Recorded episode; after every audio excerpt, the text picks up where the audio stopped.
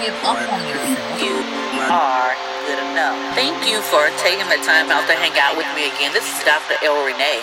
And today I'm affirming your ability to open your mouth and say something. Believe it or not, no one has the ability to know what you're thinking or to know what you need without you saying something. We can't assume that people can read our signals, our body language, or our tone. Why not? Because people come from many different backgrounds and situations and have various experiences where signals, body languages, tones, and even words can mean very different things to very different people.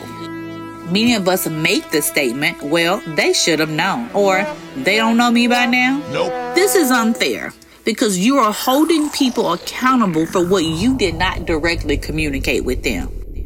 How are we supposed to know that you needed help if you didn't say anything? How are they supposed to know that this event was extremely important to you if you didn't say anything? How are they supposed to know that you were hurt by them if you didn't say anything?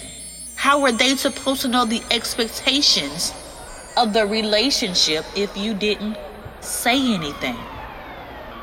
This leads not only to unnecessary resentment and anger, also leads us to suffer in silence because we didn't open our mouths to communicate our thoughts, our feelings, or our circumstances.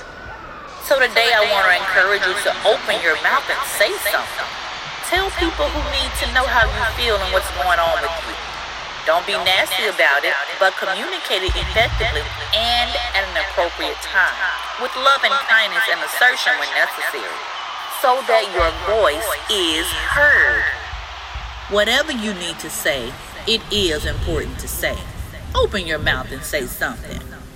Will people always accept, receive, or act on what you have communicated? Absolutely not. But at least you have done your part by saying something. This week, I want to affirm your plans to communicate. Remember and repeat these three affirmations. I will communicate my needs, expectations, and feelings to those who need to know. I will ask for help when I am in need. And I will not allow the fear of rejection to keep me from opening my mouth and saying something. Keep moving forward.